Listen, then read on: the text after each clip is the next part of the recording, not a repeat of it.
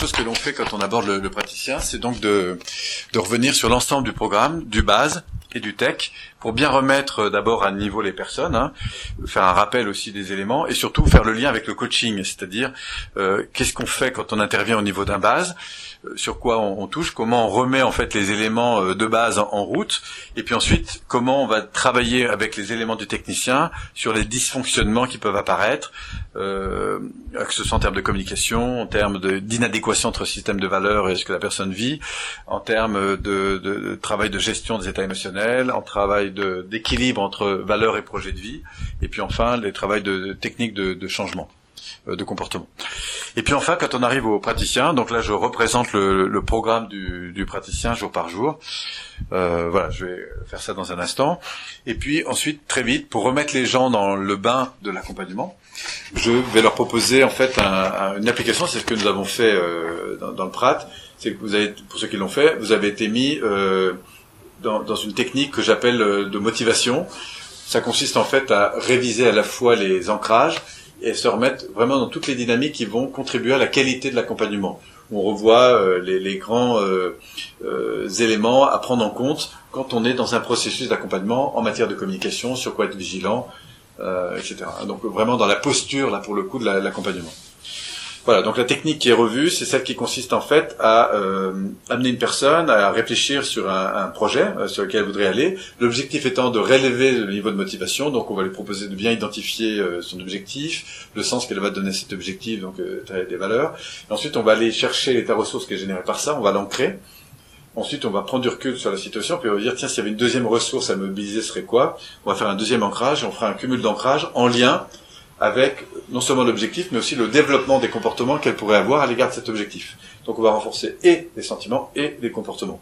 L'objectif de ça, c'est à la fois de se remettre dans le bain, hein, donc il n'y a pas de grande nouveauté, si ce n'est que c'est un protocole euh, de, motivation un peu particulier, mais surtout de revenir sur tous les éléments à prendre en compte, que ce soit en termes d'objectifs, de cadrage d'objectifs dans le cadre de la relation, de gestion du processus avec les éléments à prendre en compte, et puis tout ce qui a trait à la, la manière, à la sensibilité à avoir à l'égard euh, de l'autre. Hein, donc on voit les éléments du rapport et puis tout ce qu'on peut prendre en compte dans la relation euh, dans le cadre d'une euh, d'un accompagnement. Hein, donc c'est vraiment les, les, éléments clés dans le cadre de ce une séance euh, d'accompagnement pénal. Une fois que ces éléments sont, sont vus, euh, en général, ça a pris l'après-midi, hein, entre la révision et puis, euh, puis ça, on a, on a passé la journée. Le lendemain matin, on va euh, aborder en fait la notion d'hypnose. Euh, L'hypnose, pourquoi? Parce que euh, après avoir révisé en fait ce qu'on a vu dans le base et dans le tech, je euh, vous proposais de revenir sur tous les éléments hypnotiques. Donc on découvre ce que c'est que l'hypnose, qui était Erickson, de quoi on parle quand on parle d'hypnose ericksonienne ou d'hypnose classique, euh, quels sont les phénomènes hypnotiques, comment fonctionne le cerveau, et puis on va aller découvrir des, euh, des grands premiers pas en quelque sorte de, de l'hypnose, hein, qui consiste après avoir bien établi le rapport avec son interlocuteur, de revenir d'abord sur les premiers pas qui sont un bien dissociés, conscient inconscient, d'apprendre à faire des liens, et puis surtout d'utiliser le langage non spécifique avec une première pratique de l'accompagnement qui consiste en fait à accompagner deux personnes en même temps pour justement ne plus entrer dans le contenu mais en restant complètement sur le processus. Voilà, donc c'est une fois à la fois une révision puisqu'on refait des, des ponts avec ce qui a été déjà appris en PNL et qui entre dans le cadre de l'hypnose en y mettant cette fois-ci la terminologie qui correspond à ces phénomènes avec le nom approprié de, de l'hypnose. Et puis ensuite on va rentrer comme ça dans ces premiers pas euh, avec ces trois fondamentaux, dissocier conscient inconscient, faire des liens, et puis utiliser le langage non spécifique. Donc c'est la première chose que vous avez fait à faire. Et à partir de là, on a, euh, on est passé sur la puissance des questions.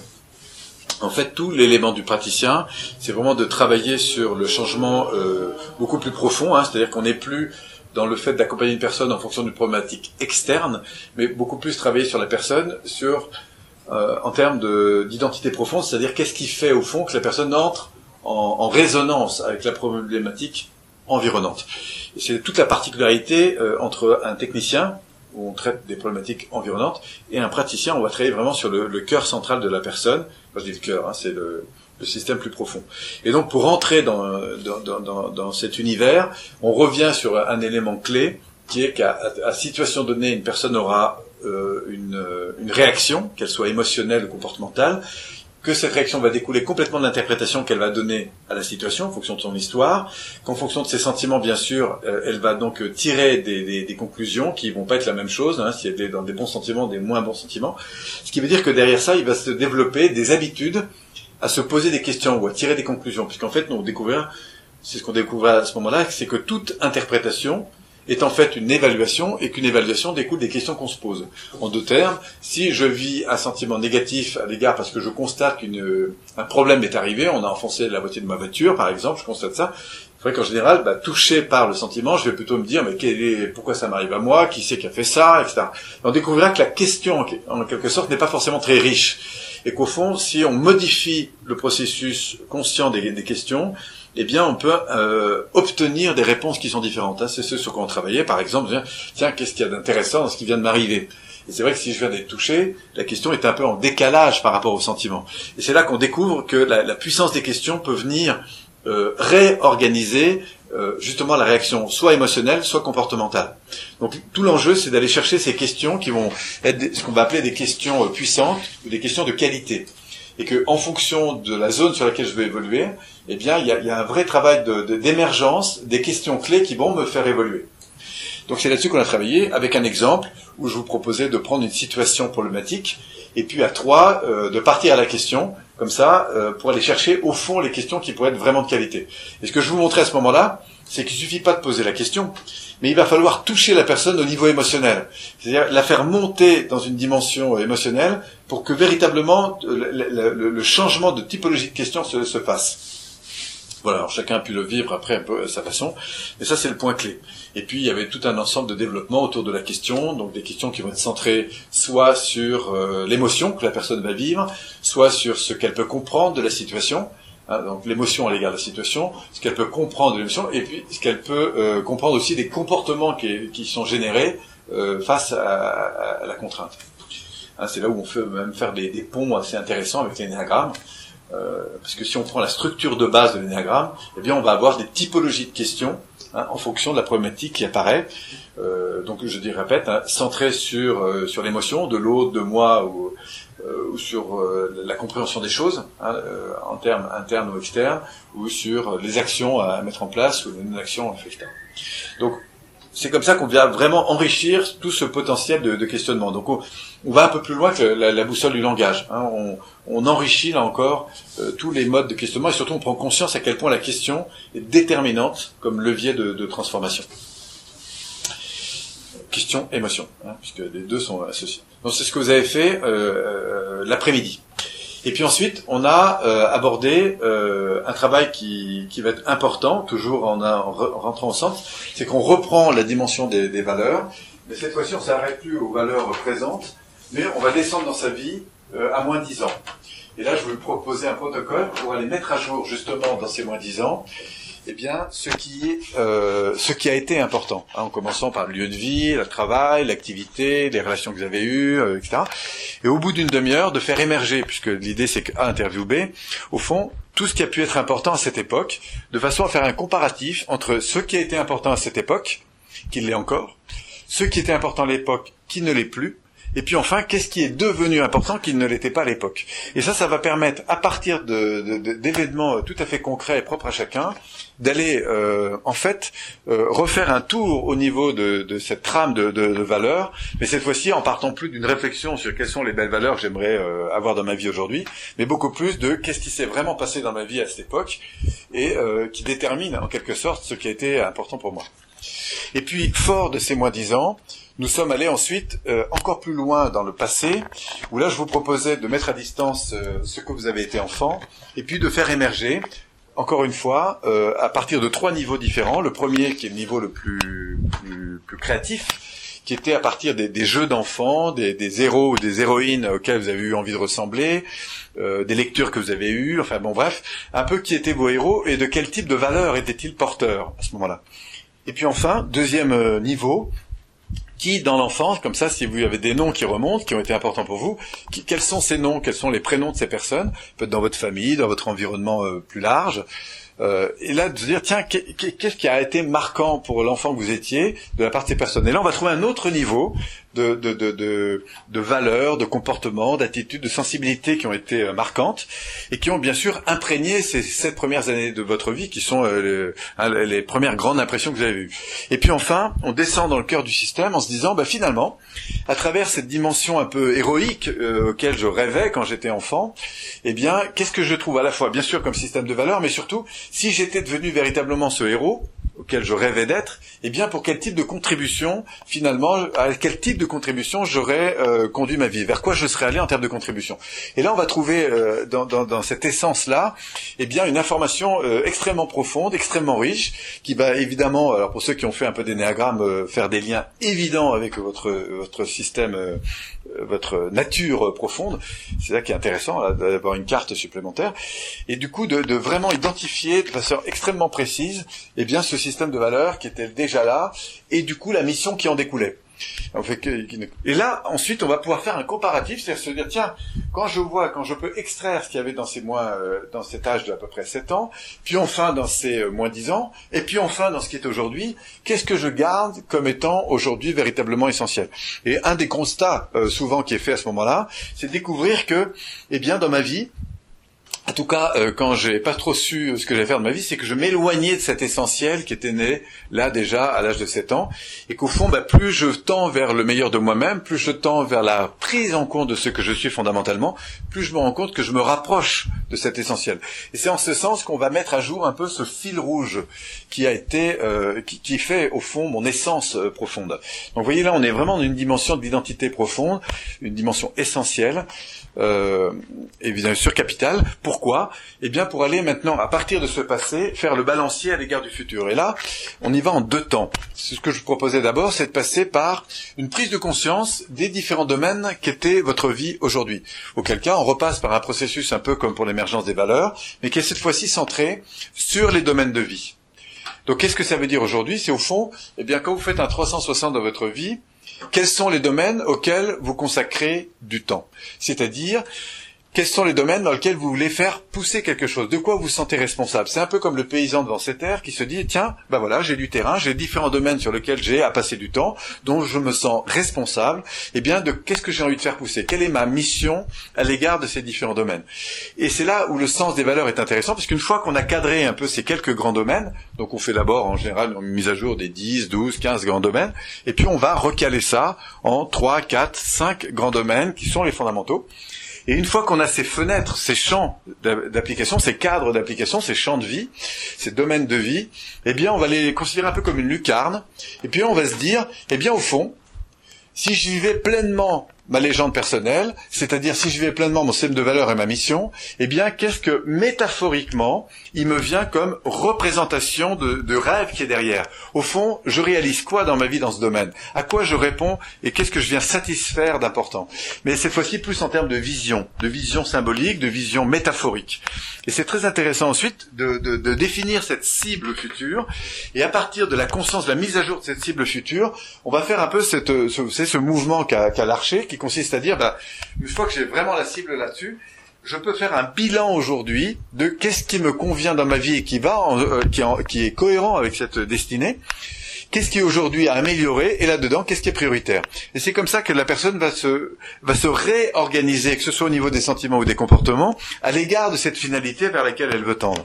Donc il y a une mise en cohérence, on pourrait dire, de ce que je vis aujourd'hui, de ce que je fais, de ce que je ressens, de mes comportements, de mes attitudes, en termes de d'abord quels sont mes points forts à l'égard de cette finalité, et puis enfin qu'est-ce que j'ai aujourd'hui à développer et là-dedans en priorité. Et puis deuxième, euh, donc ça c'est la première étape. Deuxième étape, on va se dire bah, pour développer euh, cela prioritairement, de qui j'ai besoin, quels sont les alliés que je peux trouver? À partir de ça, quels sont les apprentissages que j'ai à faire? Et au fond, euh, cette évolution, elle se fait sur quel principe Hein, le, les, principes, c'est extrêmement important parce que ça donne du sens. Euh, enfin bon, bref, voilà. Donc on s'appuie sur ce quel est le principe fondamental sur lequel je construis en fait cette évolution. Et c'est comme ça qu'en fait on va euh, en fait engendrer à partir de cette posture, cette conscience du passé, ce qui était important, eh bien on va donner en résonance, en rebond, en fait du sens à cet avenir. Sachant que la finalité, c'est pas l'avenir, la finalité c'est ce qui se passe aujourd'hui. Hein, c'est c'est le mouvement de l'archer qui vise euh, qui vise sa cible, on dira que la, finalité, bien sûr, c'est la cible, mais que le plus important, c'est le geste qui me permet d'atteindre la cible, et qu'on est là dans une dynamique d'évolution, que ce soit sur mes sentiments, donc ma sécurité intérieure, ce que je vis, que sur mes comportements à l'égard de cette finalité. Voilà, donc ça c'était le, le, processus qui va découler et qu'ensuite on va intégrer pour un, deux ou trois domaines euh, de vie. Ça va jusque là Alors, une fois qu'on a ça, qu'on est donc plus clair sur cette finalité, là on va découvrir le monde émotionnel. Et c'est là où on va rentrer en fait dans la découverte des émotions. Alors de deux manières. La première, c'est en se disant, tiens, quand je euh, je, je, ne vais pas dans cette évolution, quand il y a des manques dans l'un ou l'autre de ces euh, domaines, eh bien, quelles sont les, les, les, manifestations émotionnelles que je vis? C'est-à-dire quand ça va pas, en deux mots, euh, sur ce plan par exemple affectif ou professionnel, quels sont les types de ressentis, d'alerte émotionnelle que je vis? Donc on va aller en mettre à jour 7, 8, 9, 10. au fond, quand je vais pas bien, ça se manifeste comment chez moi? Est-ce que c'est les sentiments de solitude? Est-ce que c'est les sentiments d'être rejeté? Est-ce que c'est le sentiment euh, d'être différent? Est-ce que c'est le sentiment de pas y arriver? Est-ce que c'est le sentiment? Quels sont mes trucs à moi? Dans lequel, euh, je, si je demandais au fond à mes amis qui me connaissent bien, me dire ah bah oui, ça c'est vrai que quand tu vas pas bien, c'est vraiment ça que tu as tendance à manifester. Donc là, on va trouver des, des alertes émotionnelles, au moins dans trois ou quatre catégories. Alors la première, hein, la, plus connue, c'est tout ce qui est lié aux peurs. Donc ça va de euh, sentiments, par exemple, de pas prendre sa place, de, euh, de douter, etc., jusqu'au sentiment de terreur, hein, d'angoisse, etc.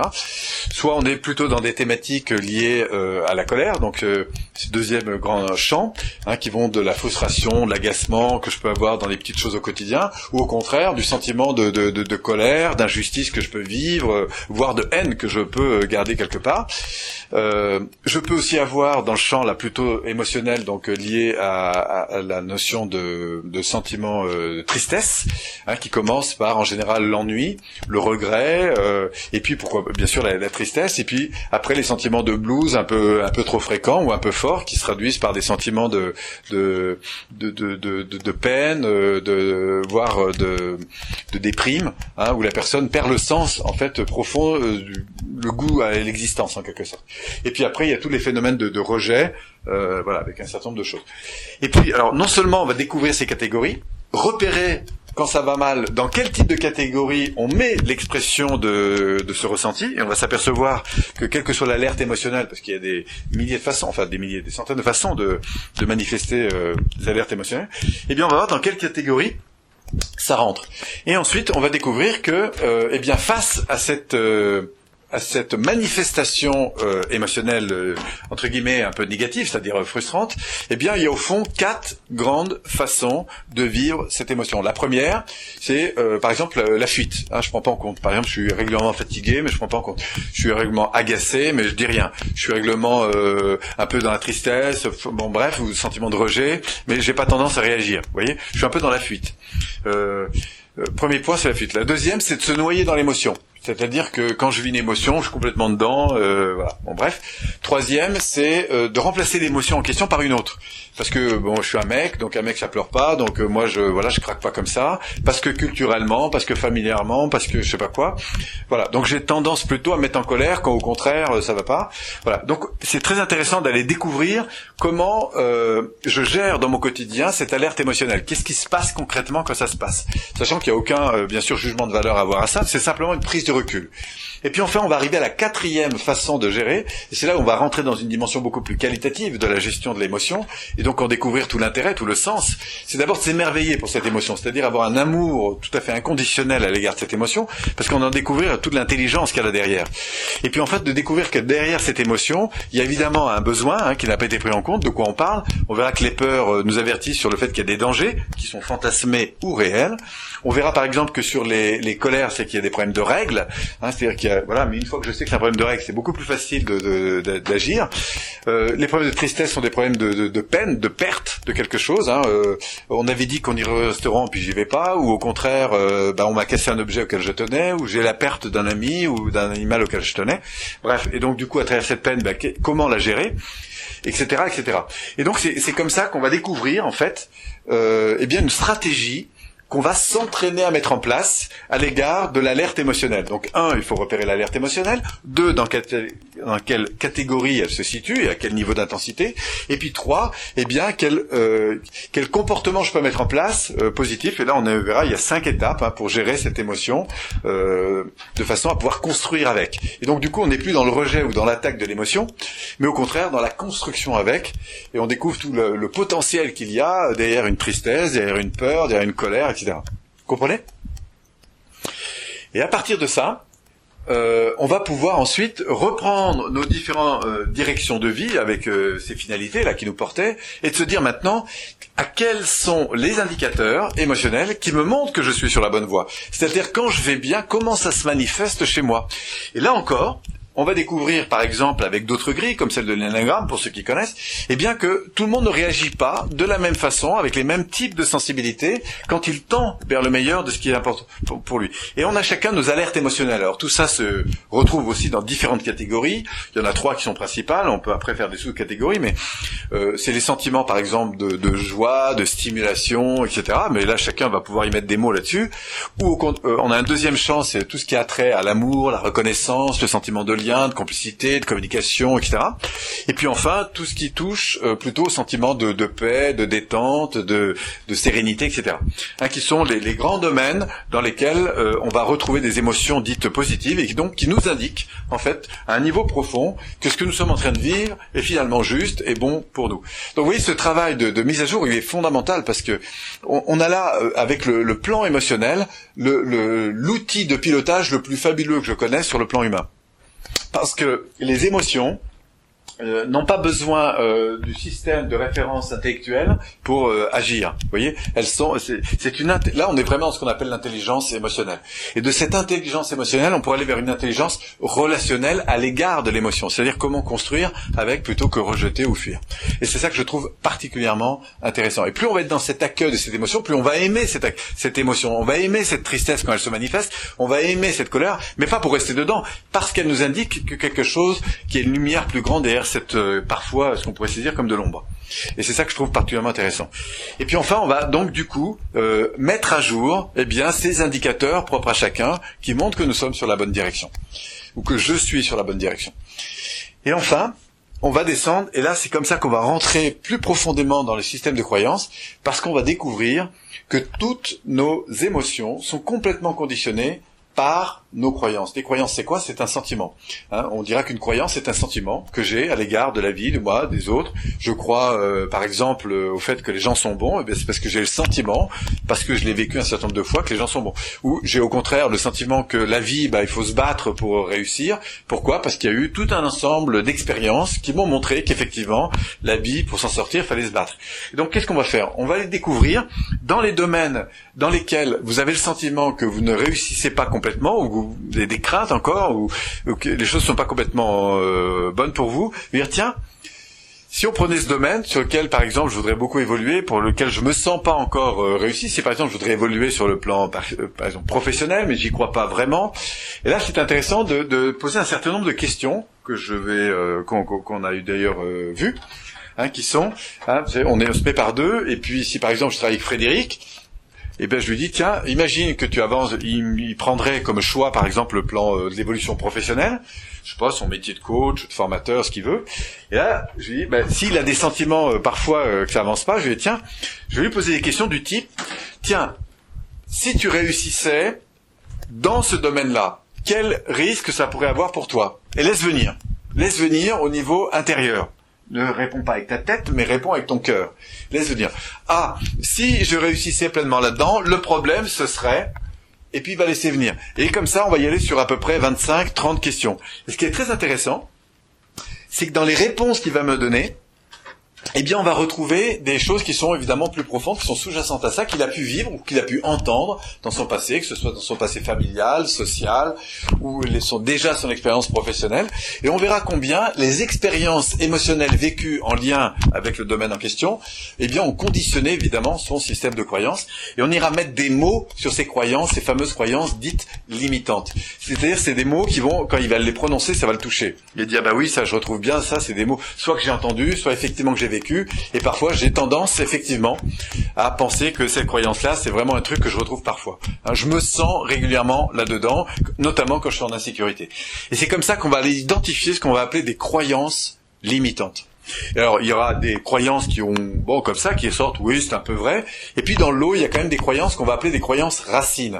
Là, on va se dire, ah ouais, ça, ça me touche quand tu me dis ça, parce que effectivement, si je suis en insécurité, c'est sûr que là-dessus, je me sens déstabilisé. Et là, on va avoir ce qu'on appelle une croyance limitante. Alors, encore une fois, il n'y a pas de culpabilité à avoir, mais c'est une belle découverte. C'est de découvrir que mon système neurologique, au niveau profond, eh bien, est conditionné, tous mes comportements, mes sentiments, ma façon de voir le monde, quand je suis en insécurité, surtout, est conditionné par cette croyance. Ah, parce que c'est surtout dans les niveaux d'insécurité que ces croyances limitantes vont se manifester le plus. Mais c'est en même temps grâce à cette euh, croyance limitante que je maintiens mon niveau d'insécurité. Hein Alors ce qui est vrai pour l'insécurité, c'est aussi vrai pour la colère, c'est aussi vrai pour la tristesse, etc. Vous me suivez? Et donc c'est grâce à l'émergence de ces croyances qu'on va pouvoir enfin rentrer dans ce qu'on va appeler le traitement des croyances limitantes. Donc on va le faire à deux niveaux. Le premier, c'est de niveau plus euh, intellectuel. Alors qu'est-ce que ça veut dire intellectuel? C'est-à-dire qu'on va passer d'abord par un la, la considération que j'ai à l'égard de cette croyance. On verra qu'une croyance, en fait, hein, c'est un lien de cause à effet ou d'équivalence complexe. Cause à effet, c'est euh, euh, bah, comme j'ai pas fait d'études, de toute façon, je peux pas réussir. Voilà. Ou comme je suis jeune, euh, j'ai que je sais pas 30 ans, je peux pas être un bon coach. Voilà. Vous voyez, il y, a une, y, a une situation qui entraîne une action. Voilà. Ou x égale y, c'est-à-dire, bah, de toute façon, euh, bah, x égale y, c'est-à-dire, c'est, bon, bref, euh, je vais pas faire tout le cours maintenant. Et donc, à partir de cette euh, croyance, une fois que je l'ai identifiée, donc la première chose, c'est que je découvre que j'ai une relation avec cette croyance. La deuxième étape, c'est que je vais découvrir que x égale y ou x entraîne y et que du coup, eh bien, comme ça fonctionne comme ça chez moi dans ma tête, quel est le nouveau rapport que je voudrais établir? Quel est l'objectif que j'aimerais atteindre en termes de rapport qu'il y a entre x, y ou x égale y? Et au fond, si je changeais ce rapport, à quel sentiment ça me conduirait? Et là, il va se passer un truc, mais il faut le vivre pour le voir, c'est qu'il y a une peur que je vais abandonner.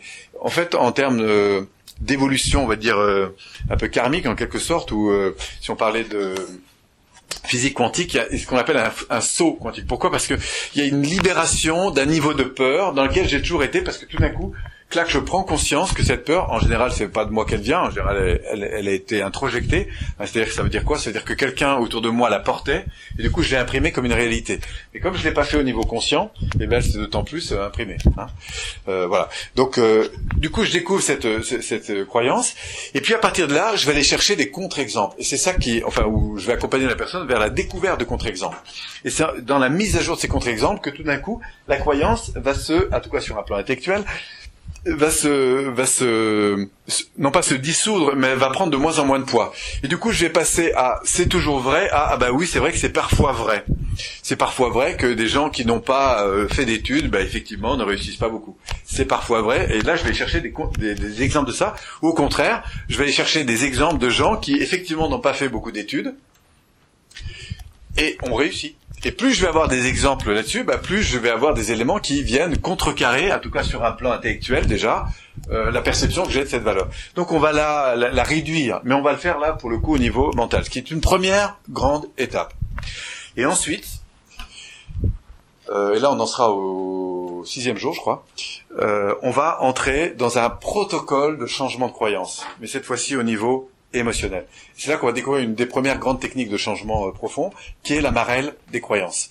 C'est-à-dire que la marelle des croyances, c'est un processus à partir desquels j'ai bien identifié ma croyance limitante, et puis je vais passer par ce qu'on appelle des bains émotionnels. Donc imaginez une ligne, et puis le long de cette ligne, il y a un peu comme des bacs, et dans chaque bac, je vais aller chercher des ancrages, c'est ce que nous avons fait.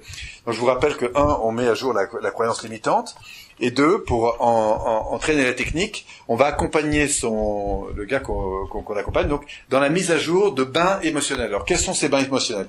Le premier bain émotionnel, c'est un bain de doute. Alors c'est pas un doute sur est-ce que je suis bon ou pas bon ou aimé ou pas aimé, c'est euh, c'est un doute en termes de bah, j'aurais pu aller à droite ou à gauche, mais là franchement je savais pas quoi faire. Euh, un, c'est la personne qui vous dit, bah, est-ce qu'il faut que j'aille faire mes études à Londres? Ou au contraire, euh, est-ce que j'aurais intérêt à rester sur Paris quoi? Hein, On n'est pas dans un doute en termes de je suis quelqu'un de bien ou pas bien. Mais toujours est-il que j'ai vécu un jour un doute important et je suis resté un jour, deux jours, trois jours là-dessus et ça m'a marqué. Et là, on va aller chercher cette expérience émotionnelle, on va l'ancrer en quelque sorte dans ce premier bac. Ensuite, on va aller dans le deuxième bac. Le deuxième bac, c'est quoi? C'est toujours une émotion, mais cette fois-ci de croyances dépassées. Vous savez, quand vous étiez enfant, ou même après, dans votre adolescence, il y a eu des moments où vous avez réalisé qu'une chose laquelle vous croyez n'était pas vraie. Par exemple, vous avez pensé un jour, je sais pas, alors souvent l'exemple un peu pris, c'est le, le, le, coup du Père Noël. Un jour, j'ai réalisé que le Père Noël, ben en fait, c'était un jeu d'enfant, enfin, il n'existait pas en tant que personne. Et ce jour-là, ça m'a fait drôle. Un jour, j'ai réalisé, par exemple, que euh, ben, je croyais que euh, parce que mon père, je l'ai jamais connu, euh, n'existait pas, et puis tout d'un coup, j'ai découvert qu'il existait. Voilà, et clac. Un jour, voilà, c'est le moment où j'ai découvert un truc. Je croyais une chose et j'ai réalisé que c'était pas vrai. Et quand on a mis à jour ce, ce, ce sentiment, eh bien, on va l'ancrer dans ce deuxième bac. Donc, vous voyez, la première étape, c'est le doute. La deuxième étape, c'est la croyance qu'on va dire dépassée. Vous vous souvenez de ça?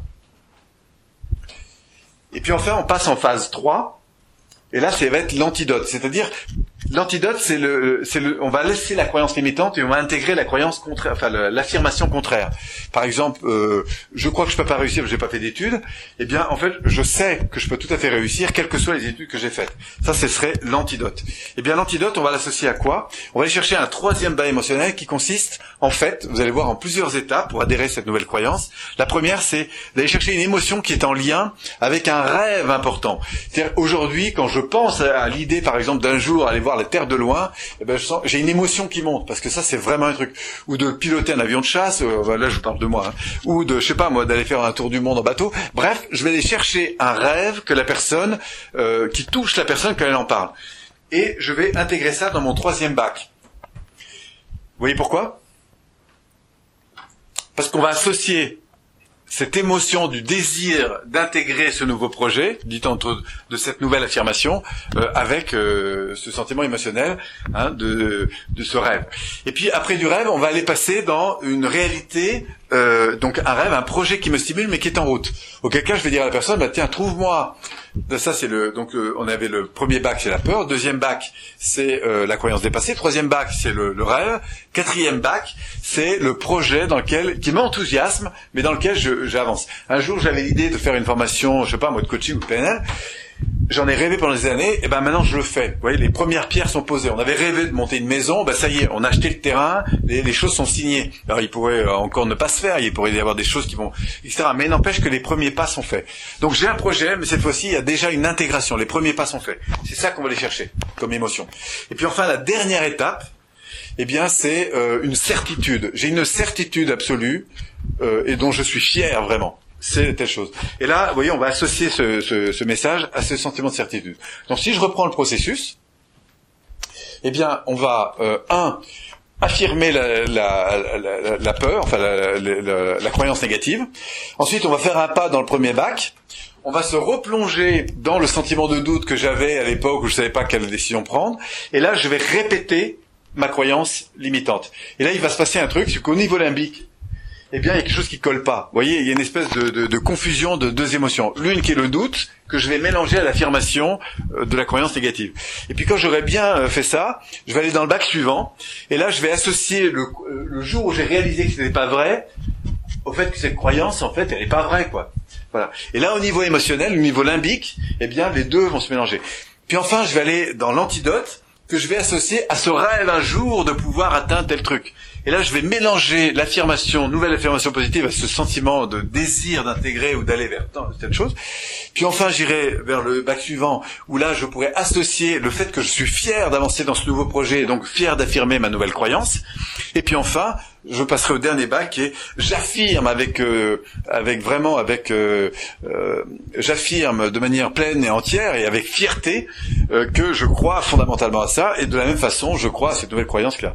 Et voilà. Et la personne fera un ou deux passages là-dessus. Bon, je vous passe les détails.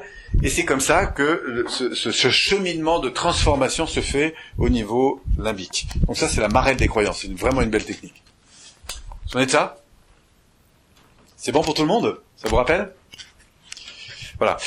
Et donc à partir de là, ça c'était donc la euh, sixième journée. Ensuite, le lendemain, on a abordé euh, une autre technique de changement qui va permettre d'aller plus loin dans le changement. Si par exemple, on sait qu'une croyance, là on a travaillé dans un espèce de croyance présente, vous êtes d'accord? Même si on était chercher des ressources un peu dans le passé, la réalité c'est qu'on a transformé une croyance ici présente. Si maintenant la personne est toujours dans euh, ce sentiment que les choses ont besoin d'aller, on a besoin d'aller plus loin dans le changement de la croyance, eh bien, on va utiliser ce qu'on appelle un changement d'histoire. Alors pourquoi le changement d'histoire? Eh bien parce qu'une croyance, vous le savez aujourd'hui, découle d'un certain nombre d'événements qui ont conditionné cette croyance. Il y a eu un effet boule de neige en quelque sorte. Eh bien, on va reprendre le sentiment là, et cette fois-ci, à partir du fil émotionnel, on va proposer de remonter le temps, et on le fait euh, physiquement puisqu'on propose à la personne de marcher en arrière, et alors qu'elle marche en arrière, elle va faire émerger des situations de sa vie dans lesquelles ce sentiment est né. Et c'est comme ça qu'elle va mettre à jour, dix ans avant, un sentiment dans lequel elle a effectivement ressenti euh, ce doute, hein, ou, ce, cette croyance un peu limitante, ce sentiment un peu négatif. Et puis de cette euh, première expérience, on est en chercher une deuxième, euh, qu'elle aura eu quelques années avant, puis une troisième encore quelques années avant, et on peut remonter comme ça jusqu'à l'enfance, et même parfois avant la naissance. Et c'est à partir de la mise à jour, au fond, de ces espèces de stations de métro, qui sont ces événements que j'ai vécus, et qui ont probablement fait les racines Hein, les expériences qui ont fait les racines du conditionnement de cette croyance euh, négative. Et donc je mets à jour l'ensemble de ces stations, de ces situations de vie, donc on leur donne un titre à chaque fois, et puis ensuite je vais sortir de ces situations de vie, et là d'une manière dissociée, à partir d'un état ressource, au fond de la... Hein, je vais me revoir enfant, euh, par exemple, euh, pris dans cette problématique que j'ai vécue, à ce moment-là et qui a fait, qui était en lien avec cette racine émotionnelle. Et puis fort de, cela, avec la grandeur que j'ai aujourd'hui, avec euh, la personne que je suis devenue, avec toutes les ressources que j'ai aujourd'hui, et eh bien au fond, si je regarde cet enfant euh, subir en quelque sorte cet événement, eh bien qu'est-ce que je pourrais lui donner pour qu'il devienne non plus euh, un être qui subit une situation, mais un artiste de cette situation, un pompier face au feu. C'est-à-dire, je vais lui donner, lui faire don des ressources à partir desquelles il va pouvoir gérer la situation. Au fond, s'il avait l'expérience que j'ai aujourd'hui, cet enfant du passé, eh bien, comment aurait-il pu autrement gérer cette situation? Comment aurait-il pu construire avec cette situation? Donc, tout ce qu'on aura vu avant sur les processus de questionnement, de ressources, machin, eh bien, c'est bien sûr le moment euh, là utile pour, pour accéder à cette transformation. Et comme dirait Cyrulnik, on est en train de faire un changement euh, important qu'on appelle un changement de, appelez-moi le nom, de de résilience, voilà. Hein, C'est-à-dire qu'il y a un événement qui m'a blessé et quand on me titille dessus, euh, ça me fait réagir. Et eh bien là, je me rends compte que cet événement, en fait, va me renforcer. Et ce que je trouve intéressant à ce stade-là, c'est qu'on peut parfois découvrir combien spirituellement la vie est, est, tellement bien faite. Comment ces événements sont finalement présentés pour non pas me fragiliser, mais peut-être m'aider à grandir. Simplement, je n'ai pas su à ce moment-là trouver les ressources pour euh, construire à partir de cette contrainte, parce qu'émotionnellement, parce que comportement, parce que je sais pas quoi, eh bien, j'ai pas su.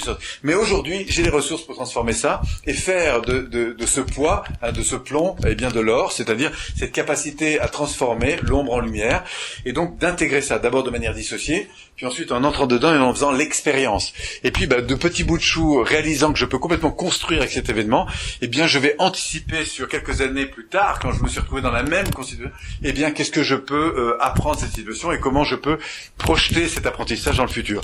Et puis, du coup, je vais sauter dans le futur et un peu plus grand, je vais revivre la mobilisation à la fois de ces sentiments et de ces comportements face à cette même contrainte que j'ai revu, revécu autrement. Et puis, de nouveau, refaire un bond dans le futur, etc., jusqu'à rejoindre le présent d'aujourd'hui et bien sûr la construction du futur à partir de ça. Hein, que ce soit dans un domaine ou dans l'autre de vie auquel j'ai pensé quelques jours avant. Et ça, on est là vraiment dans ce qu'on va appeler le changement d'histoire. Donc on n'a pas fait un changement au niveau euh, du présent, on est descendu dans ce passé virtuel, hein, ce passé euh, mental, euh, on va dire émotionnel ou limbique, et puis on a transformé, alors évidemment qu'on n'a pas transformé le passé, ce qu'on a transformé c'est la relation, l'expérience émotionnelle qui m'est restée de ce passé. Et c'est en ça que on a fait ce travail de résilience et donc du coup de, de, de libération, puisque on va trouver encore une fois dans ces euh, phénomènes du passé, ces peurs, ces angoisses, ces tristesses, ces colères, etc., ces rages parfois, eh bien le, le trésor derrière hein, que qu'on n'avait encore jamais vu, et c'est à travers ça qu'on va pouvoir grandir tant dans la disponibilité des sentiments positifs que je peux mobiliser que dans les comportements qui en découlent et bien sûr des résultats que je peux obtenir à travers ça, des croyances que je peux renforcer positives. Bref, on remet la personne dans une dynamique de croissance.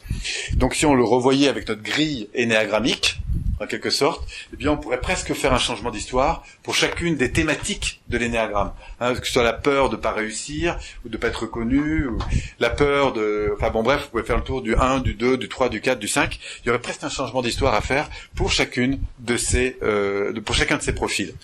Donc ça, c'était le changement d'histoire. Et puis enfin, avant-dernier jour, donc on est au neuvième jour, euh, eh bien, on va travailler sur euh, le traitement des traumatismes importants. Pourquoi? Eh bien, parce que dans l'ensemble de ces situations passées, parfois on peut avoir une station qui est un vécu euh, extrêmement fort. C'est-à-dire que quand on parle de traumatisme, euh, alors que ce soit dans le champ des peurs, on va trouver par exemple ce qui peut être à l'origine de phobies euh, extrêmement fortes parce qu'il y a eu un traumatisme connu ou pas connu euh, fort. Il peut y avoir un problème de, colère ou d'injustice ou d'agression qui a eu subi une telle injustice que j'ai une rage qui est encore là, hein, de, colère extrêmement forte. Au contraire de deuil qui n'a jamais été fait, enfin pas au contraire mais en complément de deuil qui n'a jamais été fait, etc. Donc la particularité euh, de la double dissociation, puisque c'est la technique qu'on va utiliser pour le traitement des traumatismes importants, eh bien c'est d'aller identifier à partir d'une scène extrêmement précise euh, et d'accompagner la personne sur la la transformation de cette scène. Mais pour ça, on sait que le changement d'histoire n'est pas suffisant. Il va falloir qu'on fasse ce qu'on appelle une double dissociation. Pourquoi? Parce que le seul fait que la personne soit connectée à cette expérience passée, ce souvenir, elle est, tellement mal, si vous voulez, que, c'est trop fort. C'est trop fort au niveau limbique, c'est trop fort au niveau de l'ancrage. La stimulation, l'ancrage négatif est tellement fort que la personne ne peut pas gérer. Auquel cas, on va travailler avec la double dissociation. Et c'est là qu'on va retrouver l'hypnose avec tout un ensemble de choses. Ainsi, euh, ben on a vu qu'il y avait euh, donc euh, il y a 8, 7, 8 étapes hein, sur un, changement euh, traitement comme ça. Donc c'est que le plus connu c'est le traitement des phobies, mais la réalité c'est qu'on peut travailler sur bien d'autres euh, on peut travailler sur bien d'autres traumatismes. Hein. Donc encore une fois important de savoir identifier le type de traumatisme, qu'est-ce qui s'est passé, et puis comment on va amener la personne à changer ça. Alors c'est là où l'hypnose, bien sûr, ne va pas nous lâcher, puisque euh, et c'est là où c'est intéressant de compléter l'apport de PNL avec les outils d'hypnose ericksonienne, qui est donc toute cette jonglerie verbale, toute la conscience de ces processus conscients et inconscients, pour pouvoir non seulement travailler au niveau conscient, c'est-à-dire la perception qu'a la personne de la situation, et en même temps suggérer à d'autres niveaux plus profonds euh, l'intégration de ces nouveaux euh, processus, en sollicitant bien sûr les parties plus profondes de l'inconscient pour euh, accompagner ce, ce, changement. Voilà, donc là ça suppose de connaître bien sûr l'hypnose avec toute cette toute cette richesse en termes de jonglerie verbale pour pour faire ça. Et surtout de redonner beaucoup de reliants et de et de, de qualité à l'accompagnement. hein. Voilà, notamment quand il y a des freins ou des réactions, comment l'hypnose va nous aider en fait à faciliter les choses, à les faire passer, à les rendre plus coulantes, beaucoup plus souples, etc. Voilà, ça c'était pour euh, le traitement des rhumatismes importants. Il est vrai que dans cette neuvième journée, je propose aussi le traitement des allergies, tout simplement parce qu'on est très proche de, des techniques. Et en fait, une allergie, c'est quoi? Ben, C'est une réaction émotionnelle disproportionnée par rapport à un déclencheur externe qui peut être vu, entendu, ressenti, goûté ou, euh, ou humé hein, par le nez. Donc le, truc le plus connu, c'est les, problèmes de pollen, les problèmes de etc. Ça veut pas dire qu'on traite toutes les allergies. Hein. Mais par contre, ce qui est intéressant, c'est qu'on s'aperçoit parfois, et c'est comme ça qu'on va d'abord identifier qu'une allergie peut être traitée en PNL, c'est qu'il suffit que la personne y pense, pour déjà, elle commence à réagir, son corps réagir par rapport à ça. Et quand on en est là, alors on sait qu'on peut probablement faire un travail assez, important, mais là, ça va supposer d'aller encore plus loin sur l'hypnose et de prendre en compte, bon, enfin, bon, on verrait ça. Euh, voilà, donc on, est là dans le traitement des, des allergies. Et puis enfin, on arrive à la dernière journée où là, on va voir pour moi un autre grand joyau de la, PNL, qui est la euh, négociation de parties internes, dit autrement la démarche d'alliance interne ou de cohésion interne. Euh, le, nom le plus connu, hein, c'est la négociation des parties. Hein, C'est-à-dire qu'il y a opposition euh, importante entre deux parties. Par exemple, j'aimerais m'engager dans telle relation, dans tel truc, et en même temps, j'aspire tellement à ma liberté que je suis toujours, je suis ni bien dans un sens, ni bien dans l'autre. Pourquoi? Parce que j'ai un conflit de valeurs internes. Donc là, c'est intéressant parce qu'après tout le travail qu'on a fait profond, eh bien, on peut se dire, tiens, quand je repense à mon grand projet, à tout ça, y a-t-il une partie de moi qui freine, qui freine encore important? Et là, on va pouvoir les mettre à jour différentes parties qui pourraient être non plus en phase, mais en déphasage. Et euh, du coup, il y, a une, il, y a, il y, a un processus qui va croiser à la fois de l'hypnose, qui va travailler aussi beaucoup sur le corps, puisqu'on va intégrer le mouvement corporel, et puis bien sûr l'écoute des parties internes. Donc on va parfois euh, confondre, d'ailleurs, recadrage en six points. Hein, c'est parfois une question qui a longtemps été posée dans les dans les maîtres prates, hein, souvent. C'est quelle différence faites-vous entre un recadrage en six points et une négociation de parties? Hein, Puisqu'elles se ressemblent par la fait qu'il y a la notion de prise en compte de différentes parties de la personnalité. Mais là où elles divergent, hein, ça c'est le point commun, mais là où elles divergent, c'est que là, on a deux parties qui sont positionnées sur la défense d'un système de valeurs. Donc on va identifier l'une et l'autre de ces parties. Ensuite, on va accompagner la première en disant, bah tiens, au fond, quand tu défends telle aspiration, c'est pour euh, répondre à quoi derrière de plus important, puis quoi d'autre, quoi d'autre, quoi d'autre, quoi d'autre, jusqu'à arriver à une dynamique euh, commune de l'une et l'autre. Euh, c'est-à-dire un projet commun de valeurs partagées. Et à travers ce projet commun de valeurs, de, de valeurs partagées, pardon, on va construire le projet commun. Hein. C'est-à-dire qu'il faut bien faire un travail de mise en cohérence à la fois des valeurs communes à l'une et à l'autre des parties, comme celle d'évoluer, de sentir mieux, etc. Et puis ensuite de construire un projet, hein, d'aller. Je... Mais au fond, si je grandissais, alors c'est facile, puisqu'on a travaillé quelques jours avant là-dessus. Hein, comment ce projet commun vient-il répondre à l'ensemble de ces valeurs communes? Et ensuite, à partir de là, on va pouvoir euh, demander à la partie A, je vais l'appeler A, de reconnaître B dans sa différence, et à partir de cette différence, de saisir en quoi cette différence vient-elle enrichir la garantie d'atteindre euh, ce projet commun et enfin ces valeurs communes, ce projet commun. Et puis enfin, on va demander à B de voir en quoi A, et eh bien bien sûr dans sa différence, peuvent dire satisfaire, etc.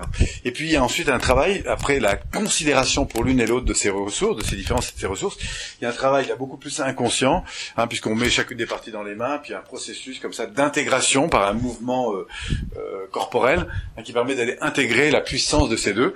Et c'est vrai que c'est souvent vécu avec euh, forte émotion, et en tout cas au terme du processus, ce qui est vraiment intéressant, c'est que la personne se sent réalignée, c'est un peu comme si elle avait réuni deux moteurs et complètement investi, donc en cohérence, on pourrait dire, à l'égard euh, du projet, en sentant qu'il y a en elle des forces qui vont se compléter et non plus s'opposer. Voilà, donc ça c'est tout le processus qui au passage a fait euh, à l'origine la démarche cohésion, puisque pour moi quand j'ai posé en quelque sorte la démarche cohésion, je me suis beaucoup bien sûr appuyé sur ce principe. C'est pour ça que je trouve que c'est un joyau important parce que parce que c'est à mon avis une solution pour l'évolution de, euh, de, de l'humanité. C'est-à-dire qu'aujourd'hui, euh, ben, on découvre de plus en plus qu'on fait partie du même bateau et que pour ça, on a deux choses à faire en général, c'est à découvrir en quoi nos valeurs sont partagées et pour quel projet commun. Et puis ensuite, à partir de là, se reconnaître dans nos différences et d'apprendre à euh, communiquer sur la richesse de nos différences en lien avec ces valeurs partagées et ce projet commun. Au fond, d'ailleurs, c'est ce que fait euh, magnifiquement Obama et c'est comme ça qu'à mon avis, il réussit beaucoup. Ah, il a passé sa vie, je sais pas si vous avez lu un peu son histoire, mais passé sa vie à aller chercher les opposés, de les mettre en phase pour les réunir sur des valeurs et un projet commun. Et ensuite, d'amener l'un et l'autre à se reconnaître dans les différences, à remettre à jour les points forts de l'un et les points forts de l'autre, et à travailler sur les écarts qu'il y a entre les uns et les autres, en termes de quelle est l'intelligence qu'il y a à travers l'écart que nous vivons. Mais pour en arriver là, il faut d'abord qu'on ait des valeurs et un projet commun. Mais la première étape, c'est évidemment la considération de l'autre pour sa différence. C'est d'ailleurs ce qu'il fait très bien avec euh, l'Irak.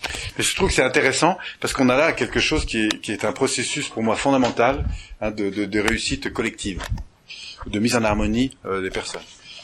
Euh, quand on sait à quel point euh, souvent la maladie, hein, c'est les problèmes de territoire interne, et comment, par exemple, si on prend le cancer, on a vraiment d'un coup deux, parties qui n'ont plus de sens à être ensemble, donc au lieu de construire ensemble, elles se détruisent ensemble. Bref, en tout cas, c'est ce qu'on découvre en biologie totale. Voilà. Donc, on terminait donc par ce, cette belle technique d'accompagnement interne, de résolution interne, la négociation des parties. Et puis enfin, l'après-midi, je vous proposais de reprendre pour le coup l'ensemble du programme, à la fois des bases, du tech et du prat, de valider chacune des parties comme étant bien intégrées, surtout de comprendre la cohérence qu'il y a dans l'ensemble hein, de, de, de, je parle de cohérence pédagogique, comment l'ensemble de ces techniques se complètent et bien rappeler en matière d'accompagnement et notamment de coaching, qu'est-ce qu'on fait et à quel niveau on intervient en fonction et du temps et de la problématique et du niveau sur lequel on veut travailler avec la personne. Voilà ce qu'a été le praticien. Puis après, j'ai expliqué en gros ce qu'il y avait dans le maître prat. Et puis, on a conclu autour d'un tour de table habituel. Voilà. Je suis donc au bout du programme.